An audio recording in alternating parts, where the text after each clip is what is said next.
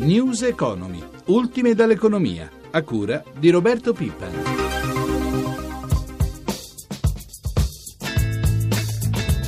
A high degree of monetary accommodation remains warranted. Garantiremo ancora un grado elevato di politica monetaria accomodante perché molti americani che vogliono un lavoro sono ancora disoccupati.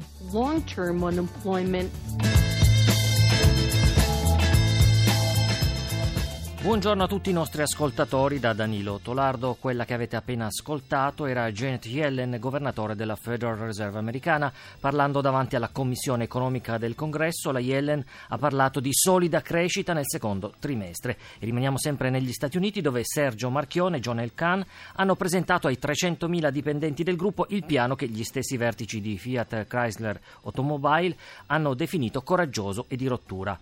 Eh, ci sono i programmi e i fatti e bisogna verificarne nel tempo la coerenza, ha detto il ministro del lavoro Giuliano Poletti. Perplesso invece il segretario generale della FIOM, Maurizio Landini. Alla luce di quanto avuto nel passato, la credibilità del piano va realmente confrontata e verificata. Non si sa dove vengano reperite, dice ancora Landini, le risorse per finanziare il piano. Dai mercati però è venuta una doccia gelata, il valore è sceso di oltre l'11%, bruciati 1 miliardo e 200 milioni.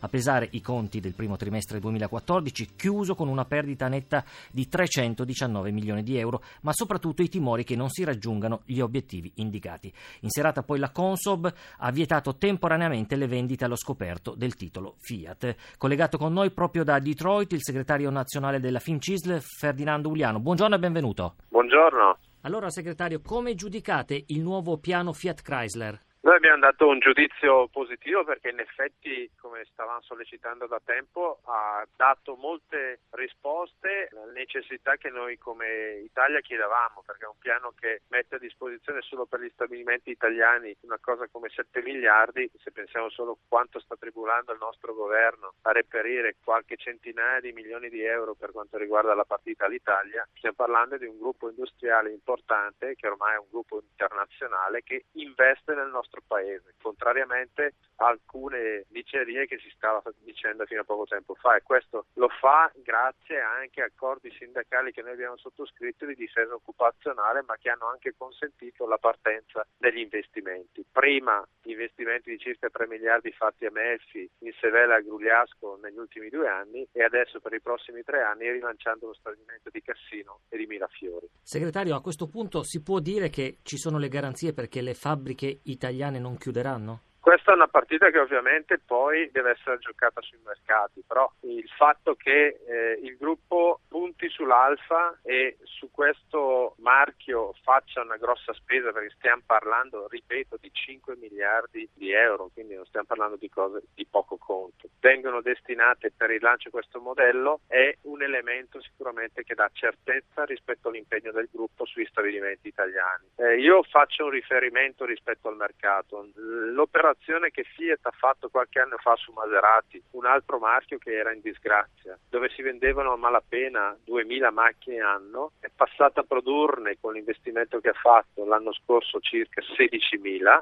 in un solo anno e quest'anno nel 2014 è prevista un'altra vendita di 38.000 auto con l'obiettivo di arrivare a 75.000 e ha occupato 2.000 lavoratori quando prima ne occupava solo 1.000. A Piazza Affari ieri però è stata una giornata pesante per il titolo Fiat. Secondo lei perché? Sai, i mercati hanno sempre un po' stupito noi sindacalisti che viviamo forse la realtà cruda di chi vive sulla pelle la crisi. Eh, spesso quando chiudono le fabbriche i titoli schizzano in alto. Noi non ci preoccupiamo tanto di queste diciamo, riflessioni del mercato, ci preoccupiamo che i miliardi che l'amministratore delegato ha messo in cantiere gran parte riguardano gli stabilimenti italiani come del resto era perché quel piano ha in sé due obiettivi, quello di rafforzare il gruppo in Cina perché si è tardato rispetto ad altri gruppi internazionali come Volkswagen, eh, come General Motors, e come Mercedes. E l'altra operazione forte è sull'Italia. Questi sono due punti centrali del piano. Quindi se poi il mercato entra in fibrillazione perché preferiva chiudere gli stabilimenti e noi ce ne rallegriamo invece che gli stabilimenti italiani avranno un futuro. Ringrazio Ferdinando Uliano, segretario nazionale della FIMCISL. Grazie a voi, buongiorno.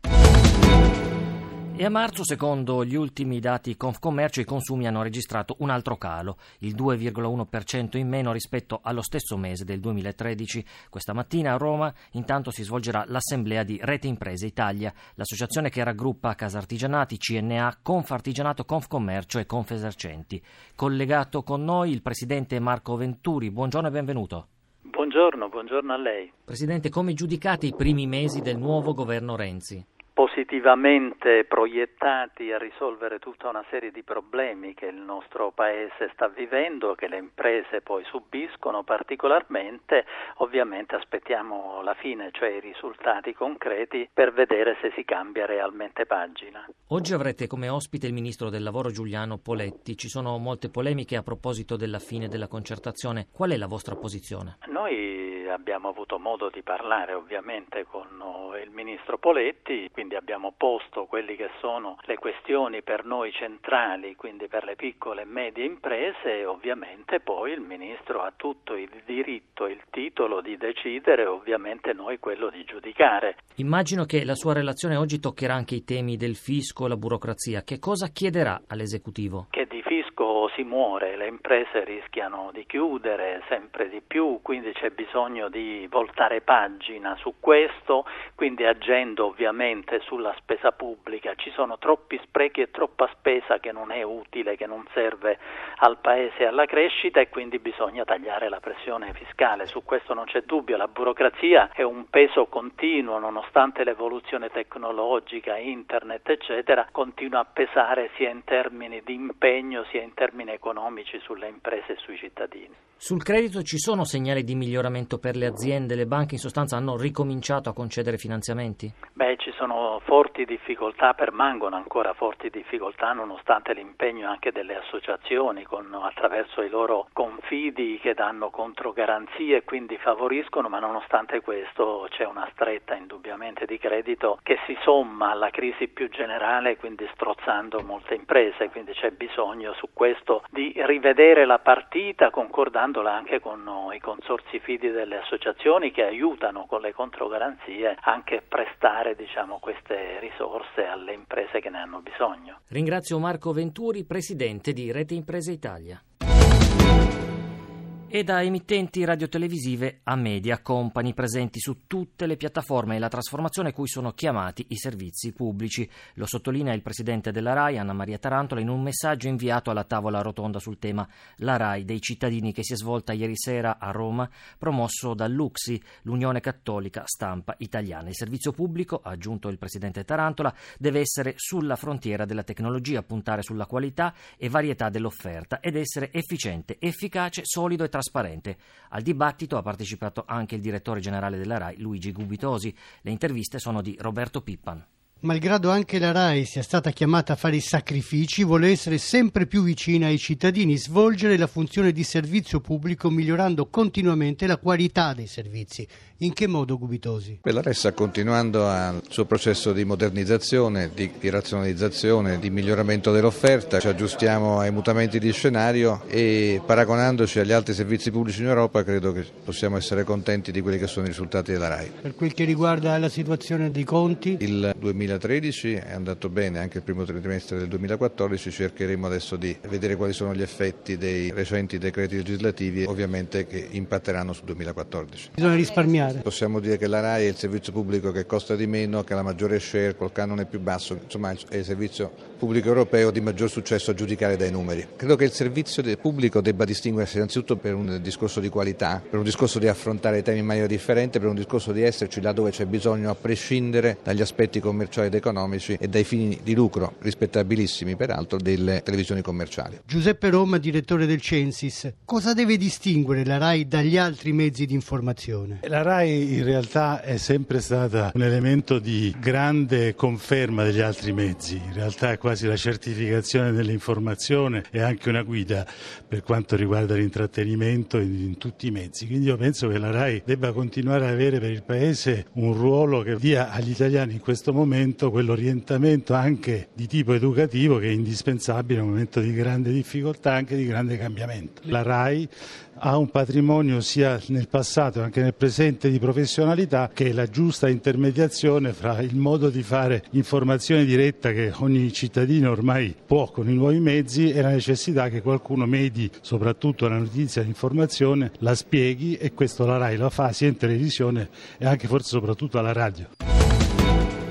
E chiudiamo come di consueto con i mercati finanziari. Ci colleghiamo con la nostra redazione di Milano. Buongiorno Sabrina Manfroi. Buongiorno a voi. Allora, dopo la chiusura positiva ieri sera di Wall Street, oggi in Asia sui mercati com'è andata? Sta andando bene anche perché eh, aiutano le notizie rasserenanti sul fronte Russia-Ucraina. Tokyo guadagna ora lo 0,70%, c'è da dire che eh, riduce un attimo i guadagni, era partita più 1,3, mentre Hong Kong sale dello 0,41%. Quali sono le aspettative per l'apertura in Europa? Al momento sono un po' contrastate intorno alla parità. Oggi sono attesi innanzitutto il dato dalla Germania sulla produzione industriale di marzo, che è molto atteso dopo il dato in calo ieri sugli ordinativi in Germania, mentre per quanto riguarda eh, la BCE oggi si riunirà, è attesa ovviamente la decisione sui tassi di interesse che sono previsti invariati e soprattutto la conferenza stampa di Mario Draghi. Viene scambiato il petrolio questa mattina? Il petrolio, il Brent è a 107,9 dollari centesimi il barile, in leggero cale, mentre a New York il VTI resta sopra i 100 dollari. Chiudiamo con euro spread. L'euro è stabile, poco sopra quota 1,39 sul dollaro, lo spread è a 154 punti base, il rendimento dei titoli decennali viaggia sempre intorno al 3% al 3,01.